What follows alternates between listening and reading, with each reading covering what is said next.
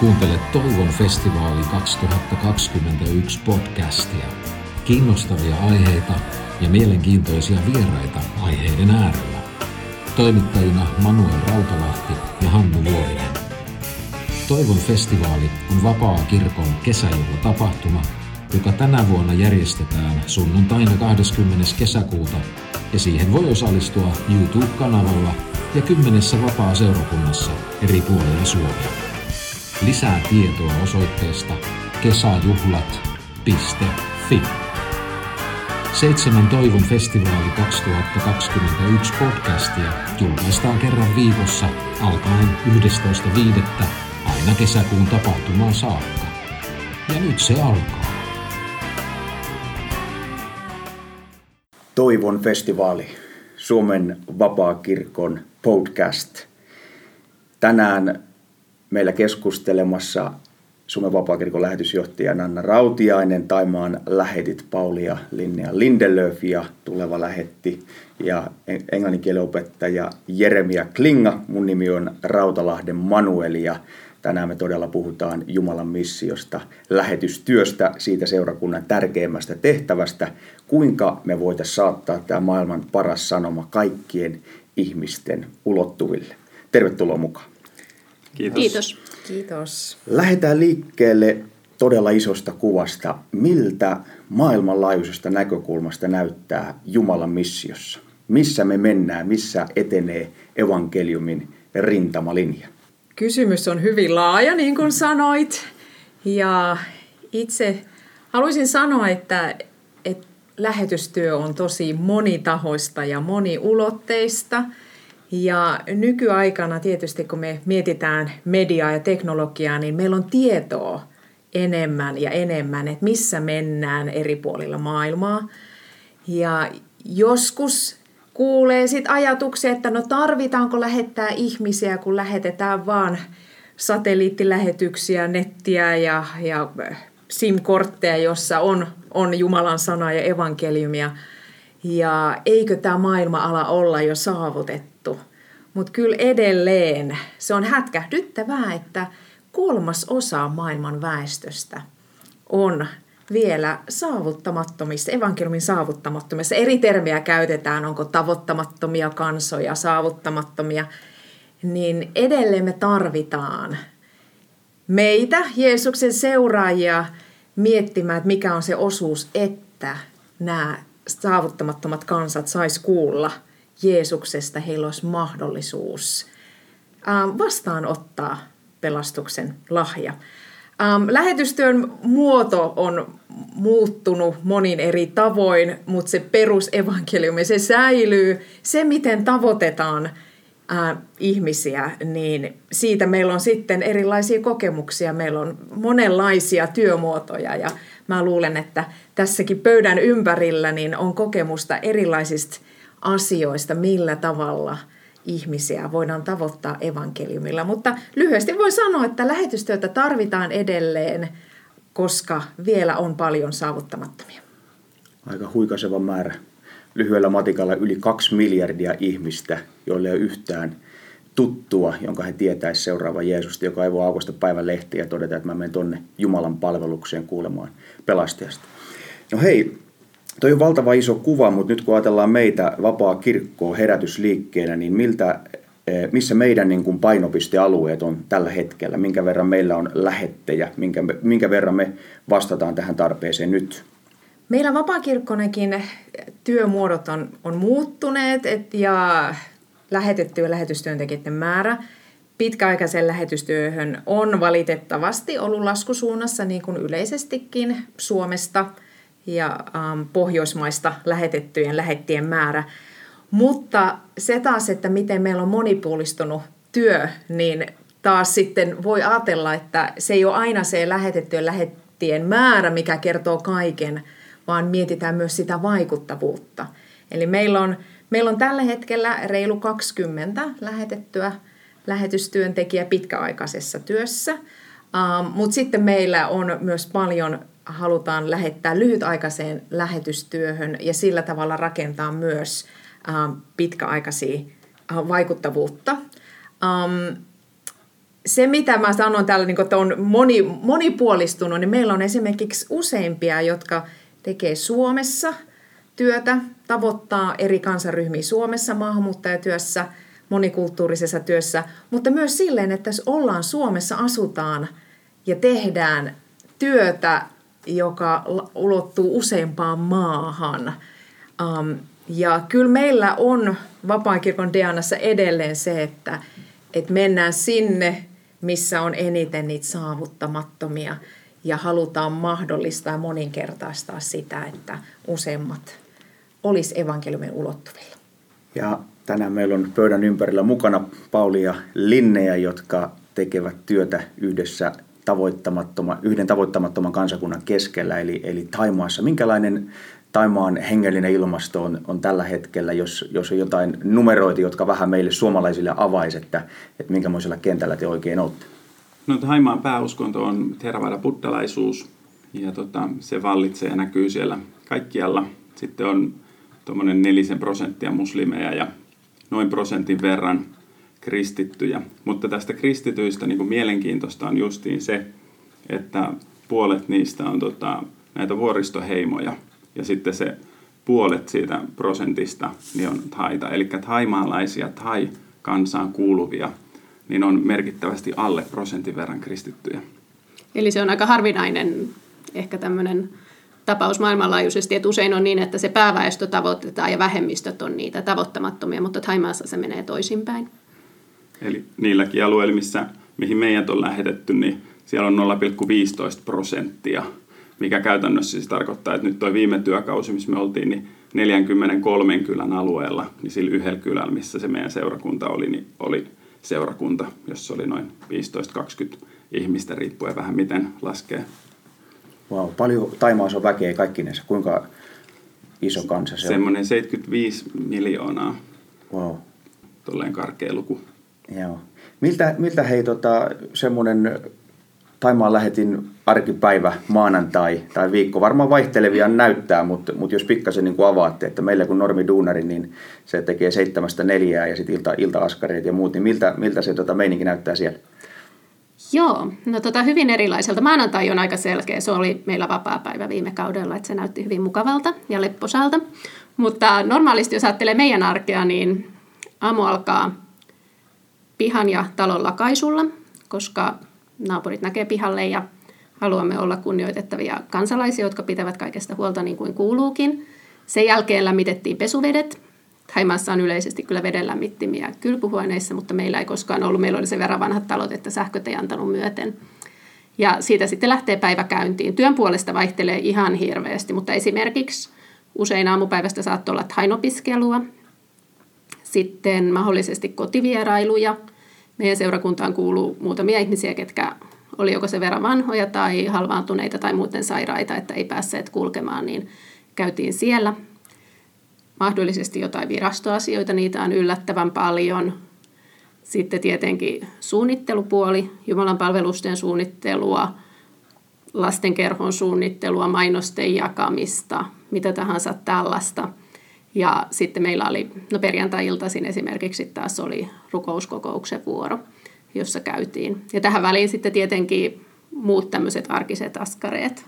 Ja jotenkin niin se, tuossa oli nyt muutamia noita palasia, mutta kuitenkin koko aika se, että kun me ollaan siellä työalueella läsnä, kun me eletään siinä meidän nyt viime työkaudella elettiin omassa kylässä, niin se jatkuva vuorovaikutus sen kylän kanssa ja se tavoittaminen, että sä oot koko aika tavallaan niin kuin olemassa niitä ihmisiä varten ja katot eri keskustelumahdollisuuden paikkoja ja, ja niitä sitten lähtee liikkeelle eri, eri suunnasta. Et tietyllä tapaa niin kuin se elämä ja työ on niin kuin yhtä ja, ja enemminkin saa pitää huolta siitä, että sitä löytyy sitä sopivat määrät sitä vapaa-aikaa irrottautumista, koska sitten niin kuin monessa muussakin työssä, niin tuollakin on niitä muutoksia, kun eletään Aasiassa, niin sitä muutosta ja peruuntumista tai yllättävää tuloa niin kuin lisää, että se vaatii semmoista jatkuvaa niin kuin joustavuutta ja mukautumista tilanteeseen. Että se on niin kuin yksi semmoinen näkökulma.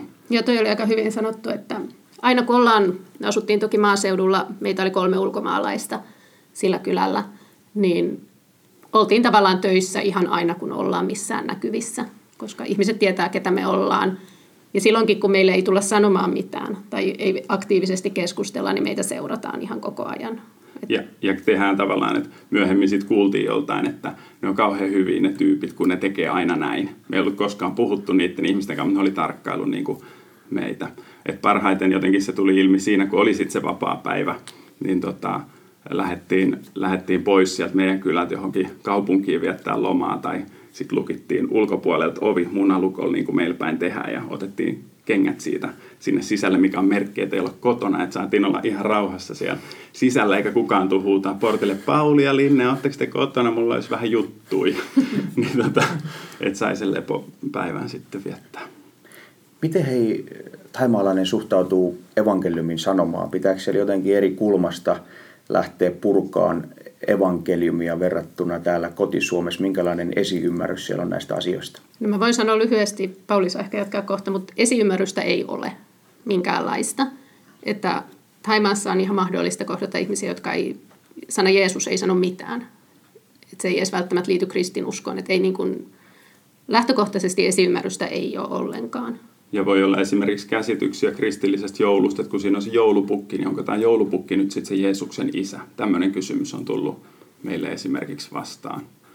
Eli teidän työalueella on siis valtava määrä ihmisiä, ja kun sä aloitat keskustelun Jeesuksesta, niin ne voi ihan vilpittömästi ajatella, että ei ole tässä meidän kylässä, että kysy seuraavasta, niin kuin eräällä lähetystyöntekijälle sanottiin, että et, et niin kuin näin, no, ei edes nollista, vaan pakkasen puolelta lähdetään liikkeelle. No joo, kyllä. Siinä on hirveä niin kuin, määrä asioita tavallaan, mitä pitäisi niin kuin selittää, että päästään niille oikeille raiteille. Et yleensä taimaisuskontoihin suhtaudutaan positiivisesti, on silleen synerginen käsitys, eli, eli kaikki mitä on, niin auttaa, niin tota, jos tämä Jumala auttaa tai tämä henki auttaa, niin uhrataan sille ja ei mitään, että otetaan kaikki hyvä vastaan, mitä niin kuin tulee. Et se on niin kuin se yleispiiri. Sitten uskonnon vapaus vallitsee maassa ja tota, sillä tavalla on mahdollista niin olla ja toimia kristittynä, mutta se ehkä nähdään kuitenkin niin, että oikea hai on, on buddhalainen. Eli se, käytännössä se vapaus on niin kuin vaikka meille kristityille olla kristittyjä. Ja tota, sitten maailman kuva on ihan erilainen. Että jos me katsotaan vaikka Uudesta testamentista Paavaliin, niin Paavali kun oli pakanoiden kanssa, niin se lähti jostain kohdasta liikkeelle ja juutalaisten kanssa se lähti jostain kohdasta synagogasta liikkeelle, kun niille vanhan testamentin jutut oli jo tuttuja, niin tavallaan tässä niin julistuksessa lähtee liikkeelle siellä, missä yhteinen tekijä on. Ja, ja Taimaassa, kun se luominenkaan ei ole yhteinen tekijä, että ei ole persoonallista Jumalaa ja ei ole semmoista syntikäsitettä, vaan niin karman tasapaino ja muuta, niin sieltä lähdetään jo sitten jostain ihan atomeista niin kuin, tavallaan sitä niin kuin taustottaa niitä juttuja tai avaamaan sitten niin kuin myöhemmin, että mitä mikäkin tarkoittaa. No hei, te olette ollut viisi vuotta nyt siellä työssä ja nyt on ollut välivuosi ja koronan takia se on, se on vähän venähtänyt ja, ja kesän jälkeen niin olette menossa takaisin, mutta mut miksi just Taimaa? M- miten se niin kuin, tämä haastava maa, evankeliumille vieras maa, niin kuinka se tuli teidän sydämelle? No tähän voisi vastata tällainen leikkisesti, että vähän vahingossa. Tai sanotaan näin, että emme itse suunnitellut sitä alun perin et lähetystyö on ollut kyllä mielessä mulla ihan lapsesta ja Paulillakin teinivuosista alkaen, että sitten kun mentiin naimisiin, niin lähdettiin tähän suuntautumaan, mutta meillä oli mielessä yksi toinen Aasiamaa alun perin. Ja sitten me päädyttiin Taimaahan lähetysopintojen jälkeen tutustumismatkalle vähän vahingossa. Me oltiin menossa toiseen maahan tutustumaan, mutta no, siellä oli työtilanne sellainen, että se matka ei onnistunut, joten päädyttiin Taimaahan kolmeksi viikoksi. Ja mä ihan rehellisesti voin sanoa, mä en tiennyt Taimaan kristillisestä tilanteesta yhtään mitään, kun me mentiin. Et just ennen matkaa vähän luin, mutta siellä opin sen, että Taimaa on ihan aidosti vielä tavoittamatonta aluetta. Ja sen matkan aikana mietittiin, että yrittääkö Jumala meille tässä nyt niin kuin jotain puhua tästä maasta. Ja reissun jälkeen jäätiin rukoilemaan sitä. Keskusteltiin muutamien entisten Taimaan lähettien kanssa, ketä tunnettiin. Ja sitten sen seuraavan puolen vuoden aikana se vahvistui sydämelle, että tänne Jumala on meidät kutsunut. Joo, kyllä. Että aika, aika niin kuin luonnollisesti, että te olitte liikkeellä ja, ja avoimin sydämiin, että halunnut rajoittaa Jumalaa. Ja monesti lähetyskutsusta on aika semmoinen, niin kuin, eh, kuinka mä sanoisin, kapeakin käsitys, että, että se tulee kuin salamakirkkaalla taivaalta. Mm. Ja, ja totta kai jotkut kokee johdatuksen sillä tavalla, mutta teille, teille se avautui tällä tavalla. Miten Anna sulla, kun sä lähdet aikanaan eh, kentälle Kiinaan, niin, niin miten siellä siellä tota, miten sä sait tämän suuren jättiläismäisen maan sydämellesi? No mä on sitten ehkä enemmän se, että tuli salama kirkkaalta taivaalta. Wow. No ei se, ei se tullut salaman muodossa, vaan mä olin yhdeksänvuotias ja yhdestä kokouksesta um, silloinen vapaakirkon lähetyssihteeri puhui siitä, että miten kaikkialla maailmassa ei voi vapaasti tehdä lähetystyötä, mutta sinne kristityt lähtee oman ammattinsa, um, ammattiansa um, tekemään. Ja hän mainitsi vain, että esimerkiksi Kiinassa on paljon englannin opettajia – ja mä satoja lähetyspuheita kuulin lapsuudessani. Tämä oli se, mikä jäi mun mieleen ja se vahvistui ja kanto. Ja 18 vuotta siitä sitten niin lähdin englannin opettajaksi Kiinaan. Eli, eli mulla on erilainen story ja toisaalta on hienoa, että tässä tulee tämä, että, että Jumala puhuu eri tavoin. Ja, ja sitten taas nyt mä en ole ollut Kiinassa 12 vuoteen. Eli, eli sitten taas ähm, Jumala johdattaa eri maahan, eri tehtäviin, vaikka se alkuperäinen kutsu seurata häntä mm. ja tehdä häntä tunnetuksi, niin säilyy. Ja nyt sulla on nykyään lähetysjohtajana niin kuin huikaiseva näköala paikka katsoa lähetystyötä niin kuin isosta kuvasta ja sitten sulla on oma vahva kokemus sieltä Kiinan eh, kentältä, niin, niin miten, miten sä ajattelet, miten lähetystyö on muuttunut tai minkälaisessa murroksessa tämä lähteminen on, että ehkä aikaisempina vuosikymmenen ajateltiin, että se on eläkevirka, että kun johonkin maahan mennään, niin siellä ollaan. Nykyään on tällaisia periodeja ja tehtävät ja, ja kuviot voi, voi muuttua, niin miten sä näet Vapiksen näkökulmasta, että minkälaisessa murroksessa lähetystyön osalta me eletään? No kyllä juuri tota, mitä, mitä sanoit, että, että vielä ehkä mun aikana, mä lähdin vuonna 2000, niin olihan mulla itsellekin ajatus, että se on sitten, sitten loppuelämä. Ja se oli ehkä se sellainen, että aja, jotenkin itsekin ajattelin, että se on se tähtäin. Ja se on sitä aitoa ja niin kuin perinteistä lähetystyötä. Ja totta kai tarvitaan pitkäjänteisyyttä, mutta mä näen vahvasti sitä, että tällaiset niin kuin lyhyemmät jaksot, ja saatetaan puhua kuitenkin vuosista, niin se rakentaa, kun se on sitä osa isoa kuvaa, ollaan jonkun tietyn seurakunnan, kirkkokunnan, järjestön, tiimin yhteydessä, niin silloin niin lyhyemmille jaksoillakin voi olla hyvin suuri merkitys siinä isossa kuvassa – ja, ja sen takia itse olen halunnut olla rohkaisemassa myös sitoutumaan lyhyemmäksikin aikaa ja, ja, ja testata myös sitä Jumalan johdatusta kutsua, näkyä, mitä, mitä Jumala on, on antanut. Ja, ja ylipäätänsä se, että meillä on vapaakirkos pitkään yksi vahva osa-alue oli raamatun käännöstyö. Ja meillä on edelleenkin tällaisessa kielitieteellisessä työssä ää, lähetystyöntekijöitä – mutta siihen rinnalle on tullut hyvin monimuotoista eri, erilaisia tehtäviä, riippuen sitten missä kohdemaassa on ja minkälaisen järjestön työyhteydessä. Wow. Ja nyt on aika huikea hanke vireillä, tai oli jo pari vuotta sitten Legasia, ja, ja jälleen tänä kesänä niin, niin juhlat jatkuu Legasin osalta, niin, niin haluatko siitä avata, avata jotain? Onko minkälaiset tilanteet tällä hetkellä? Paljonko nuoria on lähdössä aktioihin? Joo. Tämä on silleen mulle niin kuin hyvin innostava ja koskettava juttu, kun mä aloitin äm, kuusi vuotta sitten tässä lähetysjohtajan työssä, niin yksi mun painopistealue, että hei, me, meidän pitää pystyä mahdollistamaan uuden sukupolven lähtemistä ensin lyhytaikaiseen lähetystyöhön ja sitten, sitten myös pitkäaikaiseen lähetystyöhön. Ja itse mulla oli varmaan aika pieni visio, että, että, että joka vuosi meillä on joitain aktioita. Että siitä tulee sellainen, niin kuin, että vapislaiset nuoret ei kysy, että mihin meet kesätöihin, joka vuosi kysyy, että mihin lähdet aktioon. Ai, että kuulostaa ja tota, Mutta se oli, se oli pieni visio verrattuna siihen, että mitä Jumala on mahdollistanut, kun siihen tuli sitten toisia, joilla oli, oli isompi visio ja mä oon vaan saanut olla niin hä, hämmennyksessä silleen niin ihmeellisesti seuraamassa – ja jäädä sinne niin kuin taustavaikuttajaksi siihen, että kaksi vuotta sitten yli sata suomalaista saati olla lähettämässä ja se laajeni, että se ei ole vaan vapaa kirkko, vaan että se on, se on muista kirkkokunnista, muista järjestyksistä on tullut tällainen tosi hieno yhteys.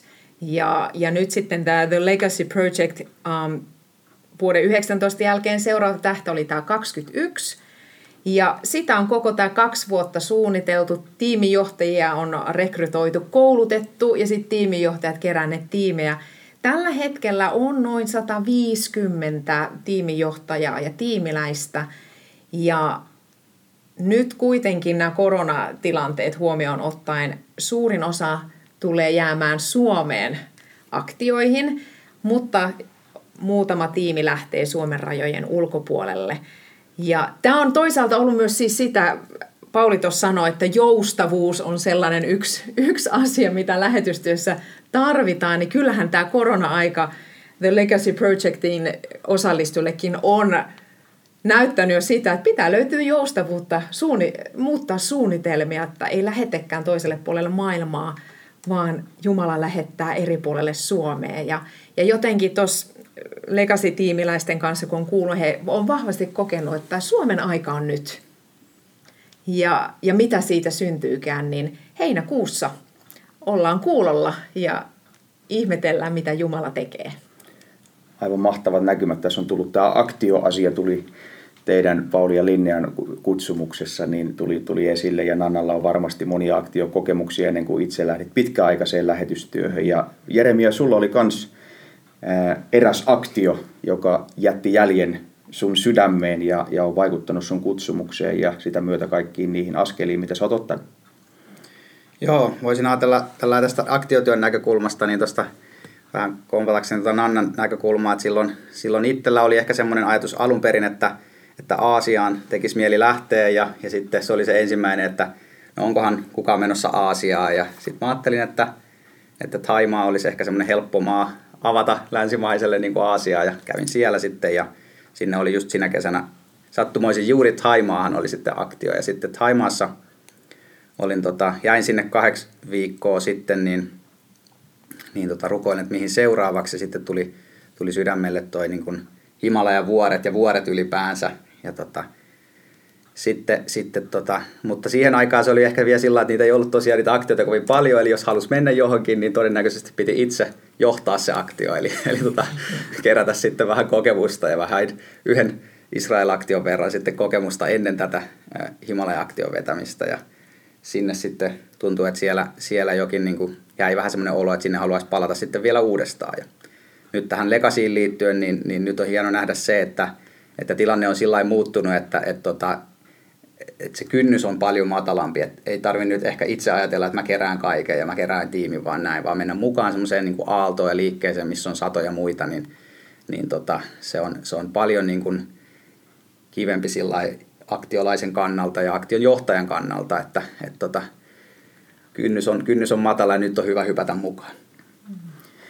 No hei, tässä on nyt paljon kokemusta jo pöydän ympärillä ja tässä on nuori kaveri, joka on lukiossa englanninkielen opettajana ja, ja ollut aktioissa ja askelmerkit suuntaa lähetyskentälle, niin minkälaista neuvoa te haluaisitte tälle lähetyskandidaatille antaa ja myös kaikille niille monille sadoille, jotka tulevat tätä eh, podcastia kuuntelemaan? No mä sanoisin sen, että se vaatii sitoutumista, lähetystyö ja aikaa. Ja jos me ollaan niin seurakunnan istutustyössä, niin sieltä kautta, kun ajattelee sitä, että Jeesuksen lähetyskäskyssä se ydin on opetus lapseuttamisessa. Ja, ja kuinka pitkä prosessi se on ja lähdetäänkö sieltä pakkasen puolelta vai heikon plussan puolelta – niin, niin se vaatii niin sellaista aikaa, että voi voittaa ihmisten sydämet ja luottamuksen ja, ja, ja sitä aikaa tosiaan mitataan niin kuin aika paljon vuosissa niin kuin muutenkin. Että, että semmoinen niin kuin, ja sitten toinen, minkä itse on tuon työkauden aikana niin kuin syventynyt vielä enemmän, niin luottamus Jumalaan. Että Jumala tota, on ihan oikeasti kaikki valtias. Et, et sitä niin kuin uskoin kaikki valtiaisen Jumalaan jo ennenkin, mutta sanotaanko, että toi lähetystyökausi on niin kuin kasvattanut tätä uskoa, siis niin kuin kertakaikkiseen kaikkivaltiaiseen Jumalaan, että tota, joka järjestää ihan, ihan kaiken silloin, kun tarvii ja on myös mukana kaikissa puristuksissa. Mä ehkä sanoisin, että kaikki teologinen valmistautuminen, koulutus ja tietämys, mihin on itsellä kiinnostusta, niin kannattaa hankkia, oli työtehtävä mikä tahansa.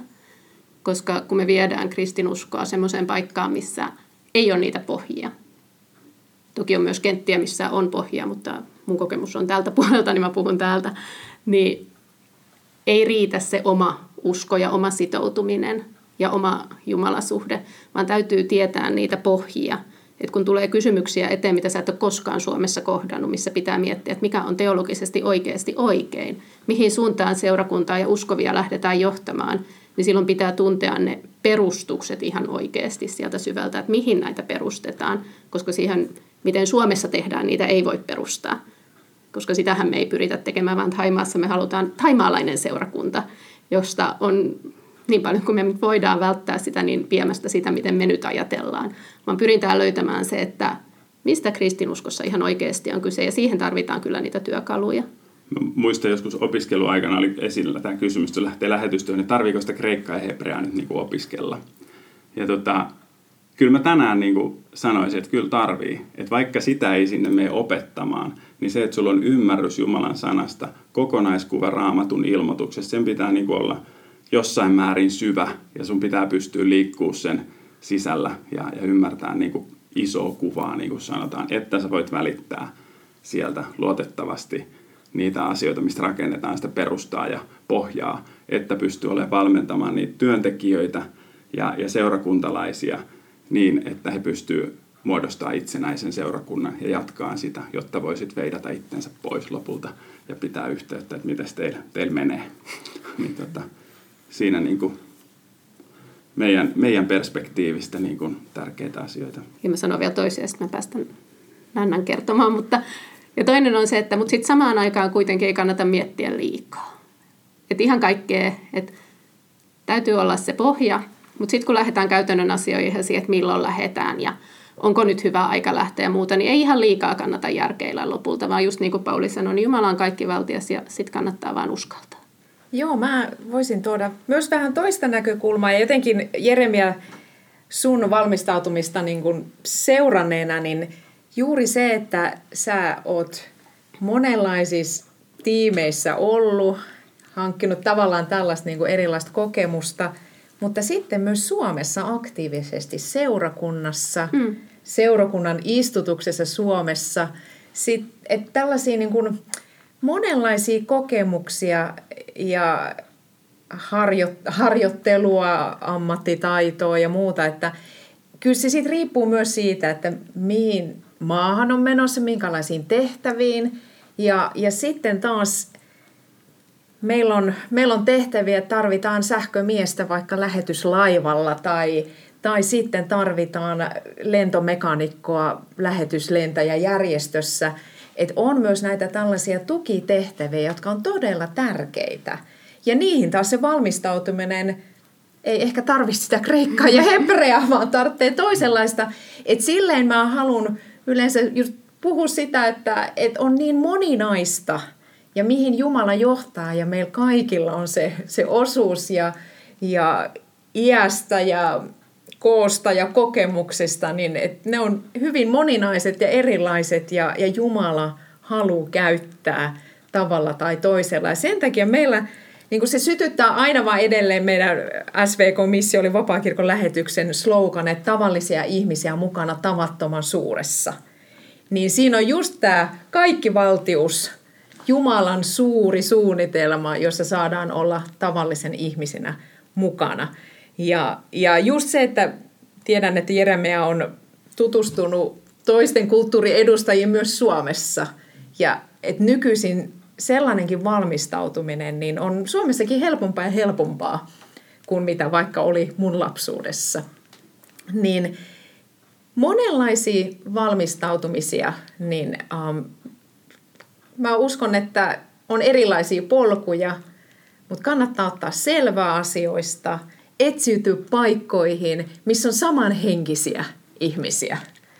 Uh, ja se, sitä, mitä Jeremia sanoi, että nyt esimerkiksi tämä Legacy Project, niin se on niin kuin helppo tulla matalammalla kynnyksellä. Siellä on kokeneet johtajat koulutusta johtajille ja tiimiläisille, niin on jotenkin helppo tulla ja esittää kysymyksiä ja valmistautua. Ja, ja sitten se, että kysellä, mitä Jumala haluaa mulle ja mikä se polku ja tie on. Ai että, mahtavia eväitä.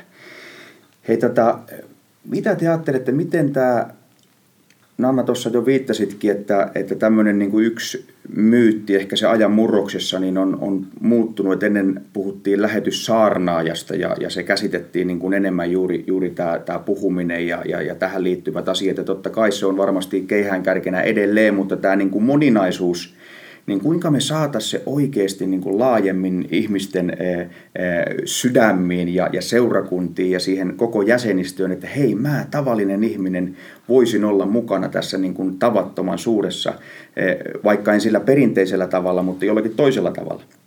Jeremia, miten tämä, mitä nyt nuorten maailmassa tapahtuu Legasissa, että siellä se tulee aivan kuin nuorison DNAhan, että hei, hei, pakko käydä vähintään yksi, kaksi aktioa, niin miten me saataisiin tätä samaa tulta ja, ja innostusta niin koko seurakuntaa, että et poistuisi se, että on vaan ne tietyt lähetystyypit, okei se on niiden juttu, ja tuolla on joku, joku toinen ryhmä, joka tekee tuota toista juttua, vaan että, että se lävistäisi koko seurakunnan. Eikö se ollut helppo kysymys, että sä vastata siihen? Joo, kyllä että ehkä itse ajattelee sitä, että että just näkee paljon sitä, että nuoret haluaa laittaa ne omat lahjansa likoon ja, ja vähän niin kuin missä sitä sitten niitä lahjoja onkin, että, että enemmän näkee tällaista, että on vaikka, vaikka joillekin on niin kuin vaikka tanssiminen se juttu ja sitten katsoo, että hei, että miten mä voin tämän kautta, niin kuin, että, että sekin voi olla evankelioinnin työkalu tai sitten juuri ammattikokemus eri aloilta ja näin, niin, niin, niin sen ottaa ja valjastaa sen, niin kuin sen evankeliumin käyttöön että, että tota, saarnaamisella on paikkansa ja, ja näin, mutta se on hyvin semmoinen erikoistunut taito sekin, että, että se vaatii paljon kokemusta ja, ja tota, en sitä ehkä ihan heti suosittelekaan, että, että kaikkea pitäisi mennä vaan saarnaamaan, että se olisi vastuullistakin hommaa, mutta sitten, sitten on niin kuin tulossa avoimemmaksi kaikki nämä muut tavat. Ja, ja silloin se, niin kuin se aukeaa useammalle ihmiselle, että hei, että mun, mun lahjoilla on väliä ja ne voi niin kuin monet asiat voi valjastaa evankeliumin palvelukseen ja lähetystyöhön, niin, niin se on semmoinen arvokas näkökulma, että mitäs mulla on nämä mun viisi leipää ja kaksi kalaa, että mitkä ne on, niin jos mä annan ne Jeesukselle, niin mitä niistä sitten syntyy, niin se on ehkä semmoinen ajatus. Ja toi on varmaan semmoinen tosi iso asia, mikä nyt on muuttunut, että jos nyt muistan oikein, niin 10-40 ikkuna, jonka sisällä on niin kuin suurin osa näistä saavuttamattomista, niin siellä on muistaakseni vain kaksi maata, johon pääsee lähetystyöntekijä viisumilla, eli Thaimaa ja Japani. Mutta kaikki nämä muut maat, niin sinne ei voi edes mennä mm. Eh, lähetystyöntekijän viisumilla. Että sulla täytyy olla niin kuin joku ammatti, jonka nojalla sä meet sinne, sinne sisään. Ja onko tämä Jeremia yksi syy, miksi sä oot opiskellut ja kokenut, että sä haluat niin kuin ottaa englannin haltuun, koska eh, se on se kieli, jota kaikki haluaa puhua ja jonka kautta sä pääset, pääset sitten melkein maahan kuin maahan. Mulle se oli hyvin vahva semmoinen Jumalan johdatus, että, että nimenomaan kielten opettaja ja englannin opettaja on se polku. Että tota, mä itse uskon näin, että, että tavallaan ehkä ylipäänsä niin kuin lähetystyöstä, niin, niin se lähtee siitä sydämestä, joka sanoo, että Jeesus tässä mä oon ja antaa ikään kuin oikeudet elämänsä Jumalalle. Ja, ja kaikki on kutsuttu lähetystyöhön, mutta, mutta tota, kun, kun luovuttaa elämänsä Jeesukselle, niin Jeesus, Jeesus saa sitten ikään kuin alkaa näyttää se suuntaan, että hei, tämmöinen olisi sulle varattuna ja, ja jotenkin itsellä oli, oli niin kuin ammatillisesti suunnitelmia, pärjäsin koulussa ja, ja, ja nuorena sitten ajattelin, kun, kun, että musta tulisi vaikka kirurgi, joka oli semmoinen vähän niin kuin ehkä inhimillinen ja ympäristöstä tullut, että, että nämä, nämä mun lahjat ja menestys koulussa viittasi tuohon suuntaan, mutta sitten kun tulin uskoon ja sanoin Jeesukselle, että hei, että mä haluan seurata sua, että, että tota näin, niin ne unelmat vaihtui ja alkoi tulla semmoista toisenlaista ääntä. Ja sitten, sitten tota, kun heittäytyi siihen, niin huomasi, että se olisi tämä kieltenopettajan juttu. Ja ja nyt on sitten saanut miettiä myös sitä, että miten mä sieltä löydän niin kuin Kristuksen, se mun ammattini kautta. Ja, ja mitä siellä kasvatusalalla on semmoisia niin kuin, ö, alueita, mitkä sitten voi niin kuin ikään kuin edistää sitä Jumalan valtakuntaa samalla, mitkä johdatti sitten mut esimerkiksi opiskeleen tai tutkin sitten gradussa niin C.S. Lewisia ja Narniaa tämmöisenä hyvekasvatuksena ja tavallaan, missä tullaan niin aika lähelle hengellisiä asioita, mutta sitten ei ihan ehkä suoralla, suoralla terällä, mutta tavallaan, että löytää Kristus sieltä oman, oman, niin kuin, oman ympäristön ja arjen ja, ja ammatin keskeltä, niin tämä on ollut semmoinen ehkä löytö myös itselle. Joo, ja varmaan siis seurakunnissa sitä opetusta, että me ollaan kaikki lähetettyjä. Ja, ja jotenkin itse kaipaan vielä enemmän sitä, että, että puhutaan siitä, että oli, olit sä kampaaja, olit sä personal trainer, olit sä sairaanhoitaja, lastentarhaopettaja – että et sä oot lähetettynä siihen, sinne, missä sä olet. Olit sä Suomessa ja olit sä Suomen rajojen ulkopuolella. niin jotenkin sitä sellaista opetusta kaipaa lisää ja puhumista ja että se et ei ole vaan niitä spessiä joukkoa, että ne on ne lähetyssaarnaajat, lähetystyöntekijät, laitetaan sinne jalustalle, ähm, vaan että me ollaan kaikki lähetettyinä ja, ja sitten totta kai sit Jumala kutsuu ja, ja varustaa lähtemään sitten toiselle puolelle ma- maailmaa ja siihen vaaditaan sitten sitä erilaista kulttuurien välistä asennoitumista ja kielitaitoa ja, ja sellaista oppilaan asennetta, että, että jotenkin, ja mun mielestä on hienoa nähdä sitä, että miten, niin kuin sanoit tuossa, että moniin maihin ei, ei voi mennä lähetystyöntekijän viisumilla ja, ja on nähnyt nuoren sukupolven tällaista ajattelua myös niin Suomessa kuin muualla, että, että mä, mulla on ammatti, mä voin saada sillä palkkarahaa, mutta sitten, että mä haluan myös osan ähm, ajastani ja elämästäni nimenomaan antaa Jumalan valtakunnan leviämiselle ja, tai mahdollistaa jonkun toisen lähtemisen, mutta että itsekin olen lähetetty siellä, missä olen arjessa. Mutta tämä on semmoinen ajatus vielä, mitä mä itselle tätä joskus sanottanut, on se, että et, et, et jotenkin ajatellut, että et niinku se ajatus olisi se, että mä annan elämäni Jeesukselle ja, ja jos Jeesus kutsuisi mut olemaan vaikka poliisina Pirkanmaalle, niin silloin se on se juttu ja se olisi mm. se kuuliaisuus mulla olla siinä. Ja, ja tota, sitten ehkä ajattelee omalla kohdalla, että kun on, kun on niin kuin luovuttanut elämäänsä ja Jumala on sitten paljastanut, että hei, että, että joskus se Jeesuksen seuraaminen mun kohdalla sitten vie myös ulkomaille, mutta ei se sinänsä ole erilaista, että se Jeesusta seurataan. Ja sitten toisaalta taas lähetystyö on jokaisen juttu, mutta, mutta tavallaan se on sitten taas ikään kuin seurakunnan asiana, että on ne lähettävät seurakunnat ja se, että, että tota, sitä ei tee kukaan yksin siellä lähetystyöntekijä, mm. mutta, mutta ikään kuin tämä ajatus, että, että Jeesukselle elämä ja seuraa Jeesusta, minne, minne se tie vie ja on uskollinen siinä, niin toisille se vie. Ja uskon, että jos monet näin antaa elämänsä Jeesukselle, niin uskon, että monen tie vie lähetystyöhön, koska se on Jumalalla sydämellä. Haluan tähän vielä lisätä sen, että joskus me ehkä tuskaillaan me keski-ikäiset, että miten toi nuori sukupolvi, että ne, ne ei niin kuin sitoudu pitkäksi aikaa, että ne ei edes tähtää johonkin elämänmittaiseen virkaan, vaan että ne vaihtaa työpaikkaa ja, ja tota, paikkakuntaa ja niin poispäin. Niin toisaalta taas mun mielestä tässä on myös Jumalalle hieno mahdollisuus, että, että ehkä munkin sukupolvi, monet ajattelee, että nyt saa sen viran ja, ja ollaan tässä ja rakennetaan talo. Siitä on sitten hankalampi lähteä jonnekin muualle ja muuttaa niitä suunnitelmia. Mutta sitten taas se, että, että ehkä uuden sukupolven ajattelu sitä, että ei ole sitä, että nyt ollaan 30 vuotta samalla paikkakunnalla tai samassa työpaikassa, niin antaa Jumalalle myös mahdollisuuden, että vaikka että on Pirkanmaalla poliisina, mutta ei ehkä loppuelämää, hmm. vaan että, että sitten Jumala johdattaakin jonnekin muualle. Ja että ollaan ehkä sille joustavampia liikkumaan äh, Suomen rajojen sisäpuolella ja sitten niin kuin ympäri maailmaa, niin jotenkin mä näen tässä myös sellaista niin kuin Jumalan viisautta sitä, että ollaan joustavampia ja ketterämpiä muutoksille. Ei rajoiteta Jumalaa. Hmm. Mites Taimaassa, onko teillä näkynä olla siellä koko loppuelämä vai mennäänkö viisivuotisjakso kerrallaan? No me ollaan lähetty alun perin sillä ajatuksella, että ollaan pitkään. Koko loppuelämää siihen en osaa sanoa, mutta ehdottomasti pitkään. Että Haimaassa tietysti, tähän ehkä vaikuttaa siellä tämä kielipolitiikka yhdeltä osaltaan. Englannilla ei pärjää, eikä voi tehdä töitä missään nimessä. Ja tonikan neljän vuoden aikana ollaan saatu niin kuin kieli haltuun. Nyt me pystytään työskentelemään. Että tavallaan nyt toisella kaudella, siis totta kai ollaan työskennelty tähänkin asti seurakunnassa ja opetettu, mutta tavallaan nyt meillä on se kulttuurinen ja kielellinen ymmärrys jatkaa tällä toisella kaudella niin kuin oikeasti. Totta kai oppiminen jatkuu koko ajan.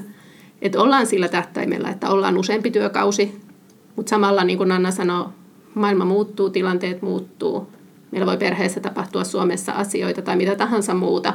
Tämä korona on aika hyvin myös alleviivannut tätä, että isoja muutoksia maailmassa voi tulla nopeasti, joten sitten toimitaan sen mukaan. Ja sitten sitä monipuolisuutta ja muutosta on myös siellä lähetyskentällä, että me ollaan oltu eka Taakissa ja sitten Samgaossa ja nyt me ollaan siirtymässä uudelle alueelle. ja tota, sitten se tehtävien monipuolisuus, niin kyllä seurakunnan istuttaja saa leikata nurmikkoa ja siivota kirkkoa ja, ja hoitaa kaikkea asioita, että, että tavallaan vaikka se meidän tietynlainen päätehtävä valmentaa ne seurakuntalaiset ja opettaa heille Jumalan sanaa, niin kyllä me ollaan kaikilla niillä viidellä leivällä ja kahdella kalalla vai toisinpäin, niin tota, niissä, niissä kuitenkin silleen mukana, että Jumala kysyy sen, että antakaa itsenne.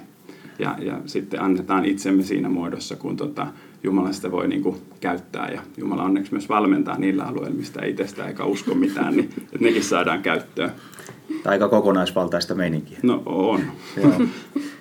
Miten hei teillä, kun te olette kentällä, nyt kun mä, mä, samalla kun mä kuuntelen teitä, niin mä yritän niin kuin mielikuvituksessa siirtyä, että, että mä yhtäkkiä, että mä jättäisin tämän, tämän rakkaan kotimaan taakse ja nämä, nämä rakkaat ihmiset täällä, täysin vieras kulttuuri, totta kai te olette jo jonkun verran sopeutunut siihen, kun te olette asunut viisi vuotta ja muuta, niin minkälainen merkitys sillä on, että täältä kotimaasta niin kuin lähettävät seurakunnat, yksilöihmiset on yhteydessä, kertoo kuulumisia teille sinne ihan vieraan kansan keskelle, niin mi, mit, mitä se tekee tuolla sydänalassa? On sillä merkitystä, että nyt esimerkiksi kun tultiin Suomeen, niin sen huomasi ehkä ennemmin, että kaikki semmoiset pienet kahvihetket, missä jutellaan niitä normaaleja asioita, niin ne tavallaan on sieltä niin kuin poissa. Et mä mietin, että pitäisikö toisella työkaudella ottaa tämmöinen, en tiedä mikä viikonpäivä se on, perjantai kahvihetki, että tota, Zoomin välityksellä nyt kun niin, tai, tai kaverin kanssa puhelimessa tai muuta. Että ei niin kuin koko päivää tarvitse olla ruudun äärellä, mutta joku parikymmentä minaa, puoli tuntiakin mitä on aikaa, niin hörpätä kahvit yhdessä ja mitä kuuluu, niin se olisi kyllä niin kuin hyvä. Että kyllä ne on aina ilahduttanut kaikki sähköpostit ja noin viestit, mitä tulee ja muuta. Niin. Joo, semmoinen pieni pala sitä omaa. Ja se jollain lailla mä huomasin, että no tietenkin vierailijoita voi harvemmin tulla, mutta silloin kun muutaman kerran meillä kävi, niin ne oli kanssa semmoisia tosi jotenkin se, että sai puhua omaa kieltä. Totta kai me nyt puhutaan keskenämme, mutta muuten. Ja olla niin kuin jotenkin rentoutua siinä kohtaamisessa hyvin eri tavalla. Ja, niin oli hirveän ihania. Ja tuli se niin kuin oma koti niin kuin enemmän kodiksi tavallaan myös näiden vierailijoiden kautta, mm. koska se oma aiempi tunnettu elämä ikään kuin tuli käymään ja toi mukanaan sitä sellaista omaa, mikä oli sitten matkalaukkojen ulkopuolella jäänyt himaa, niin, niin näiden ihmisten ja vieraiden muodossa. Että sitten rupesi niinku tuntua, että niin, tämä on tämä mun koti ja elämä. Että mä, mä en ole vaan niinku siirtokomennuksella täällä, vaan, vaan mä asun ja oon täällä ja nämäkin, ketkä käy, niin on tässä jutussa mukana. Että vaikka niitä ei näkään. Että jotenkin mä saan ehkä välittää sitä tunnetta tässä, mutta tota, se tuntui niinku kodimmalta sitten sen jälkeen, kun oli käynyt jotkut omat kaverit tai vanhemmat kylässä. Miten tota, minkälaisia unelmia, minkälaisia isoja rukouksia teillä on Jumalalle liittyen Taimaahan ja, ja siihen työhön, mitä teette siellä arjessa. Nanna viittasi äsken tuohon legasiin ja siihen näköalaan, mikä oli ja, ja tota, Jumala yllätti ja on, on vastannut vielä isommin. No, tiet- Sanossa, jos sulla mielessä no, no tietenkin tällainen, tota, kun Taimaassa kulkee, niin siellä on buddhalaisia temppeleitä ihan niin kuin joka nurkassa. Et, et meidänkin kylät löytyy joltain kylät kaksikin temppeliä. Pelkän ja, kävelymatkan päässä on aina.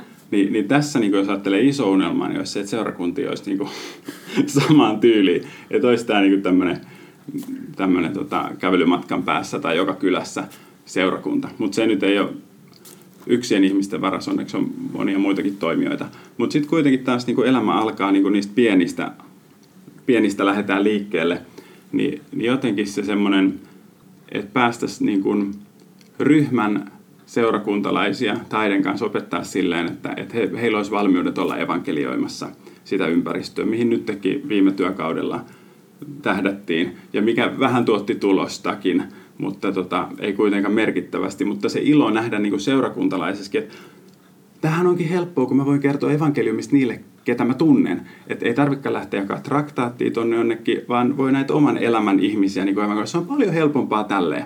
Ja, ja sitten yksi tuli kertoa, että mä kerroin sille evankeliumi, se oli sairasvuoteelle, mä kerroin evankeliumi, no seuraavana päivänä tai parin päivän päästä henkilö kuoli, mutta meni taivaaseen, että tota, oli ottanut vastaan evankeliumia, perhekin näki ympärillä, että, että kuoli rauhallisesti ja sanoi, että ei henget tullut kummitteleen, että tota, mitä, mitä niin kuin paikalliseen maailmaan ja elämään kuuluu asioita, niin sitten se on semmoista, että jes, nyt tämä seurakunta on osittain valmis niin kuin menee eteenpäin ja välittää sitä sanomaa. Että siitä mä saan ainakin kiksejä. Mm, kyllä. Mä sanoisin tuon saman, että nähdä sen, että haimaalaiset Ja siis totta kai taimaalaiset tekee jo paljon Taimaassa, mutta kun puhutaan uusista aluista, niin että ihmiset löytää sen oman paikkansa, löytää sen, että no just tässä, mistä oli puhetta, että mikä se kristityn elämässä on. Uudesta testamentista kun luetaan, niin siellä puhutaan hirveän paljon ihan tavallisesta elämästä. Eläkää rauhassa, tehkää sitä, missä niin kuin, pysykää siinä asemassa, tehkää sitä, missä olette. Mutta sen kaiken keskellä niin tavoittelkaa armolahjoja. Käyttäkää niitä lahjoja, mitä Jumala on teille antanut. Ja olkaa valona siinä ihan omassa tavallisessa elämässänne. Niin jotenkin sen näkeminen, että se saisi toteutua tai kristityissä, niissä heidän omissa ympyröissään, missä he elää. Ja sitä kautta lähtisi se tuli leviämään. Ja kun Thaimaassa on vielä niin kuin, siihen omaan taustaan nähden niin tiukemmin eroteltu tota, mm. pyhät tai tämmöiset niin kuin hengelliset toimijat ja sitten tämä tavallinen kansa ja on rituaalit ja on tehtävät, mitkä pitää toimittaa tietyllä tavalla oikein, jotta niillä on niin kuin, voimaa ja merkitystä.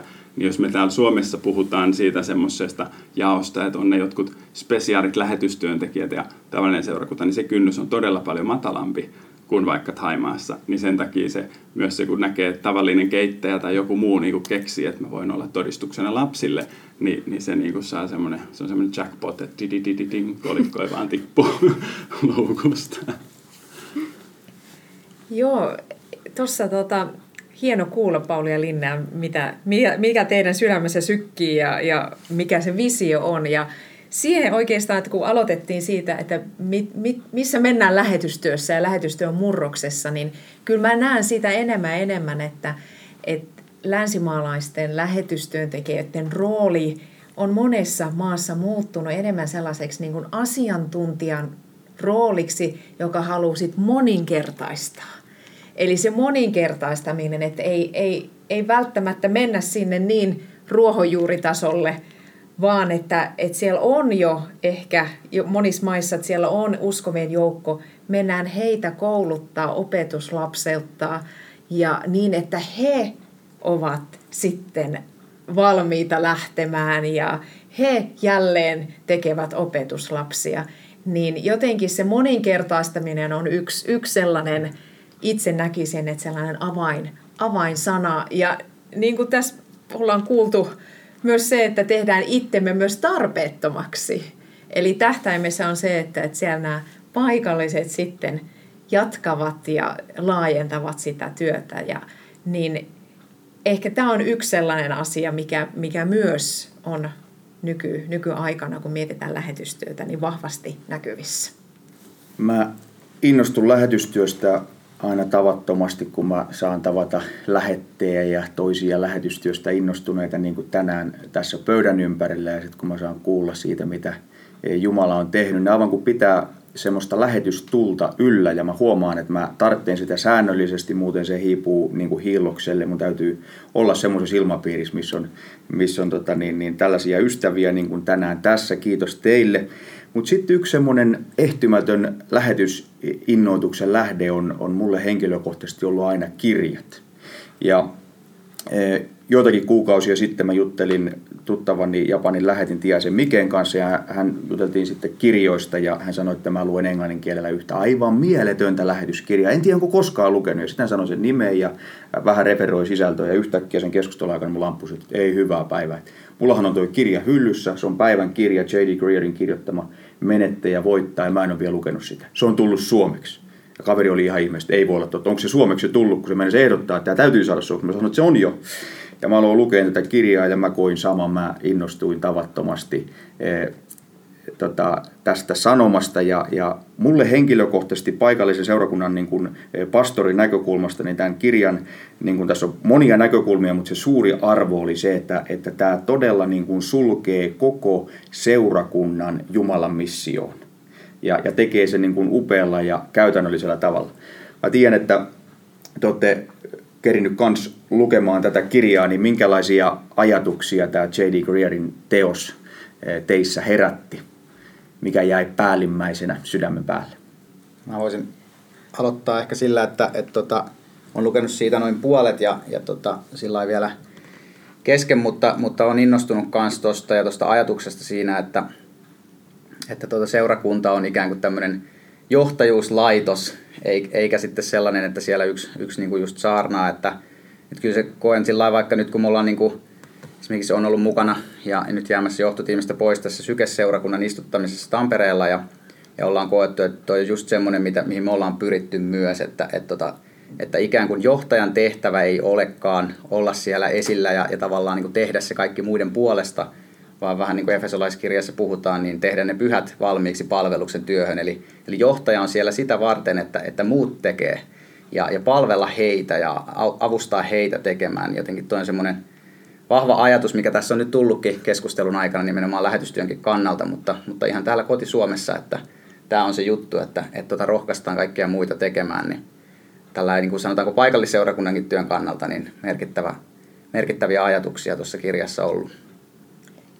Joo, kyllä siinä tota, koki itse myös tulleensa haastetuksi, nyt kun on, on ollut täällä Suomessa useampia vuosia ja itsekin paikallisessa seurakunnassa mukana. Ja, ja, ja se, miten hän haastaa siitä, että millä mittareilla me mietitään, onko seurakunta menestynyt. Ja kyllähän monesti me katsotaan niitä jäsentilastoja ja, ja montako tuhatta jäsentä ja, ja ehkä jossakin vaiheessa ollaan ihan, ihanoitu niitä megaseurakuntia, että voi kun meilläkin olisi näin – iso seurakunta. Ja hän haastaa sitä ajattelua, että, että miten heidän seurakunnassa he nimenomaan lähettää. Että se, se on, saattaa olla kipeä juttu, että sieltä nyt 20 parasta henkilöä niin lähe, lähetetään ja menkää istuttaa uusi seurakunta. Ja, ja miten me mitataan, että montako ihmiset käy Jumalan palveluksi sunnuntaisin. Ja, ja, ja että hän jotenkin vähän ravistelee niitä mittareita, että millä me mitataan että mitataanko sillä, että kuinka monta ihmistä me saadaan lähettää lähetystyöhön ympäri maailmaa vai, vai sillä, että kuinka monta penkin kuluttajaa meillä on sunnuntaina. Ja jotenkin se vertauskuva, mitä hän käyttää seurakunnasta, että onko, onko seurakunta risteilyalus, että mietitään, että me mennään sinne nyt sunnuntaiset, missä me saadaan parhaat palvelut um, ja, ja missä on parhaat tila, uh, tilat vai, tai sitten, että onko se tällainen äh, hyökkäys, hyökkäysalus, että ollaan koko ajan niin seurakunta, että, ollaan nyt, että nyt me ollaan sodassa ja me ollaan vallottamassa maailmaa, vai pitäisikö se olla tällainen niin lentotukialus, jonne tulee ne lentokoneet, ne tankataan ja sitten ne lähtee taas. Ja, ja jon, jonkun vertauksen kuuluu myös, että kun maratonilla juostaan, niin siellä on aina ne pisteet. Mä oon yhden puolin maratonin vaan juossut, että en voi sillä itse niin kuin, tota, kovin kehuskella, mutta sitten siellä on ne, mistä saa niitä juomia ja saa jotain, jotain niin kuin energiajuttuja, että jaksaa sitten. Niin pitäisikö seurakunnan olla enemmän sit se, sellainen, että siellä varustetaan, niin kuin tässä Jeremekin sanoi, että siellä varustetaan, että seurakuntalaiset on sitten valmiita ei olemaan siellä seurakunnassa, vaan olemaan siellä, missä he on niin jotenkin tämä lentotukialus on jäänyt mulle mieleen myös tuosta kirjasta. Mä tykkäsin erityisesti niistä kahdesta liitteestä siellä kirjan lopussa, missä tämä kaikki oli niin kuin selkiytetty sellaiseksi hyväksi, että se niin kuin tiivistetään koko kirjan ää, sanoma. Ja sitten yksi huvittava kohta siellä oli justiin, että ää, tai tärkeä pointti on se, että seurakunnat kysyy, että miten me voidaan palvella lähettiä ja, ja onko jotain, mitä me voidaan niin kuin tehdä. Ja tota, meilläkin Taimaassa on sitten, me ollaan mieluusti otettu tiimejä vastaan, kaksi legacy-tiimiäkin ollut ja sitten muita tiimejä. Mutta just siitä, että missä tehtävässä me ollaan siellä ja minkälainen kulttuuri ja kielimuuri siinä on, niin varsinaisesti semmoista, että ne on usein semmoisia palveluvierailuja sitten ja tutustumista lähetystyöhön ja lähetyksen asioiden aiheiden äärellä. Niin semmoista niin kuin valtavaa aktiosysteemiä me ei pystytä järjestämään niin kuin siellä, jotta se olisi paikallisille ymmärrettävällä tavalla, niin kuin, että se on enemmän semmoista tutustumista. Niin tässä kirjassa oli just hauska esimerkki ja se osui just Haimaahan. Että mitäpä jos me sieltä Haimaasta lähetettäisiin tänne Suomeen seurakuntaan palvelutiimi, niin kuin innokkaita ihmisiä tai tänne toimistoon. Nämä voi tehdä ihan mitä vaan, mutta ei ne sanaakaan puhu suomea. Ja silleen, niin se oli jotenkin semmoinen virkistävä, koska mä olin ajatellut joskus sitä, sitä samaa, kun mä olin miettinyt, että miten jonkun jutun niin kuin toteuttaa. Että tässä oli hyvin huomioitu se, että, että mitä tarvii ja mitä voi niin kuin tehdä ja silleen. Joo. Mä itse asiassa tykkäsin myös se, se kansainvälisen lähetysstrategian luomiseen suuntaviivoja ja ohjeita ja minkä Paulikin tuossa mainitsin, niin siinä oli ja sieltä mulle jäi ehkä kaikkein eniten mieleen tämä, että tehdään yhteistyötä, niin kuin Anna puhui tuossa ja aiemmin oli sen paikallisen seurakunnan. Että tänä päivänä jopa niissä tavoittamattomissa kansoissa, niin siellä on yleensä joku paikallinen toimija olemassa. Ja kun me täältä tullaan, niin me halutaan palvella heitä ja tukea heitä. Niin lähdetään hakemaan niitä yhteyksiä ja kuunnellaan sitä. Et esimerkiksi nyt kun me mennään Taimaahan, Pauli sanoi, että me aloitetaan uudella alueella, niin ei me sitä aluetta itse valita, että minnekäs me nyt haluttaisiin, vaan se tulee sieltä Thai-puolelta. He päättää, missä heidän näkemyksensä mukaan tällä hetkellä on käyttöä meille. Ja se oli semmoinen asenne, mikä tuli tuossa läpi, mitä arvostan kyllä kovasti. Ja tämä on hyvä olla sillä lähtijällä jo niin kuin sisimmässä mukana tämä asenne, että kun on tämmöinen esimerkiksi just high-kulttuuri, niin on korkea hierarkinen kulttuuri, niin heti kun me ollaan siellä seurakunnan työntekijänä, niin meitä jo arvostetaan vaikka mitään merittejä vielä, niin sen aseman takia. Ja me esimerkiksi jouduttiin ekalla työkaudella niin vähän niin kuin vääntää läpi seurakunnan vanhimmistolaisen kanssa, kun mietittiin, että miten näitä asioita tehdään, niin hän aina sanoi ensiksi, että niin kuin pastori haluaa ja tehdään sille niin kuin pastori tahtoo. Ja sitten jouduttiin niin kuin tappeleen se, että no mutta mä oon Suomesta, en mä tiedä miten Haimaassa tehdään, mä oon sen verran nuorempikin, sä oot paljon vanhempia. Vajaa vuosi meni siihen, että hän sitten muodon vuoksi enää sanoi, niin kuin pastori tahtoo. Mä ajattelen muuten itse asiassa tällä lailla. Mutta jotenkin sen paikallisen osaamisen onkiminen, ja kun niillä on kuitenkin ne tavat ja toimintamallit valmiina, että miten se siellä, niin se pitää itse tajuta, ettei mene siihen hämyyn, että täällä nyt kaikki menee hienosti ja kaikki tekee kiltisti, miten me sanotaan. Että Tähän on pakko sanoa se, että, että puhuttiin joustavuudesta, mutta myös nöyryydestä. Mm, mm. Kyllä. Ja, ja vaikka mäkin sanoin, että, että mennään tällaisessa niin asiantuntijaroolissa, mutta se, että millä tavalla tuo sen asiantuntemuksen esille, niin ei sillä tavalla, että, että me tullaan ja me kerrotaan, miten täällä asiat tehdään, vaan että saa nöyrällä tavalla antaa sen oman kokemuksen ja asiantuntijuuden käyttöön. Mä ajattelin tuosta kirjasta vielä semmoista, mikä on joskus aiemmin itse kanssa puhutellut se, että, että mitä me moninkertaistetaan ja, ja, ja tota, tuntuu, että jos me moninkertaistetaan DNAta eikä jotain rakenteita tai, tai, tai tällaisia, niin silloin se ei tunnu niin kuin, tavallaan menetykseltä, että joku lähtee viemään sitä meidän DNAta jonnekin muualle tai samaa DNAta. Eli, eli, eli tota, on yrittänyt sitten semmoisia niin nuorista aikuista koostuva seurakunta, jossa vaihtuu väki aika paljon ja hyviä tekijöitä lähtee pois ja näin, niin sitten jotenkin koettanut ajatella sen niin, että, että hetkonen, että jos silloin sitä samaa DNAta kuin meillä ja se menee viemään sitä jonnekin muualle, niin se on meillekin voittoa. Vaikka se olisi jonkun eri niin kuin seurakunnan nimissä tai, tai eri järjestönkin nimissä, että jotenkin keskittyy siihen, että, että niin kuin mikä on se DNA, mitä me halutaan olla ja missä me ollaan mukana ja ja, ja moninkertaistaa sitä, niin se on semmoinen niin ajatus kanssa, mikä tuosta noussut. Legendaarinen lähetysmies Oswald E. Smith sanoi aikana, että kauimmaksi loistava valo valaisee kaikkein kirkkaimmin lähellä. Ja näin se on. Menettäjä voittaa. Ne seurakunnat, jotka saavat lähettää lähetystyöntekijöitä, saavat siitä varmasti ennen pitkää suurta siunausta hei, on ollut ihan huippua viettää pieni hetki maailman parhaan sanoman ja sen eteenpäin viemisen äärellä. Kiitos Pauli ja Linnea ja runsaasti Jumalan siunausta tähän kesään ja teidän uuteen työkauteen Taimaahan. Nannalle oikein paljon siunausta ja, ja johdatusta tähän, tähän kesään ja kaikkiin tuleviin haasteisiin ja hankkeisiin, mitä on, on edessä. Ja e, Jeremia nauti tuosta opettajan kesälomasta, koska tota, niin, niin, kohta mennään ja askelmerkit tulevaisuuteen on aika, aika selkeät. Kiitos teille kaikille, että olette olleet mukana ja muistakaa Vapiksen kesäjuhlat 20. kesäkuuta. Ja siellä muun muassa Legasin todella mielenkiintoinen video- ja rukoushetki eh, Legasi-aktioon lähetettävien puolesta kello 17.30 alkavassa tilaisuudessa. Koko juhlien sisältö löytyy sieltä kesäjuhlat.fi-sivustolta ja, ja tuota, näihin kuviin, näihin tunnelmiin ja vielä yksi podcasti tulee. Kiitos, moi moi! Kiitos kun kuuntelit Toivon festivaali 2021 podcastia. Ja tervetuloa mukaan Toivon festivaalin tapahtumaan 20. kesäkuuta. Seuraa infoa verkkosivulla kesäjuhlat.fi.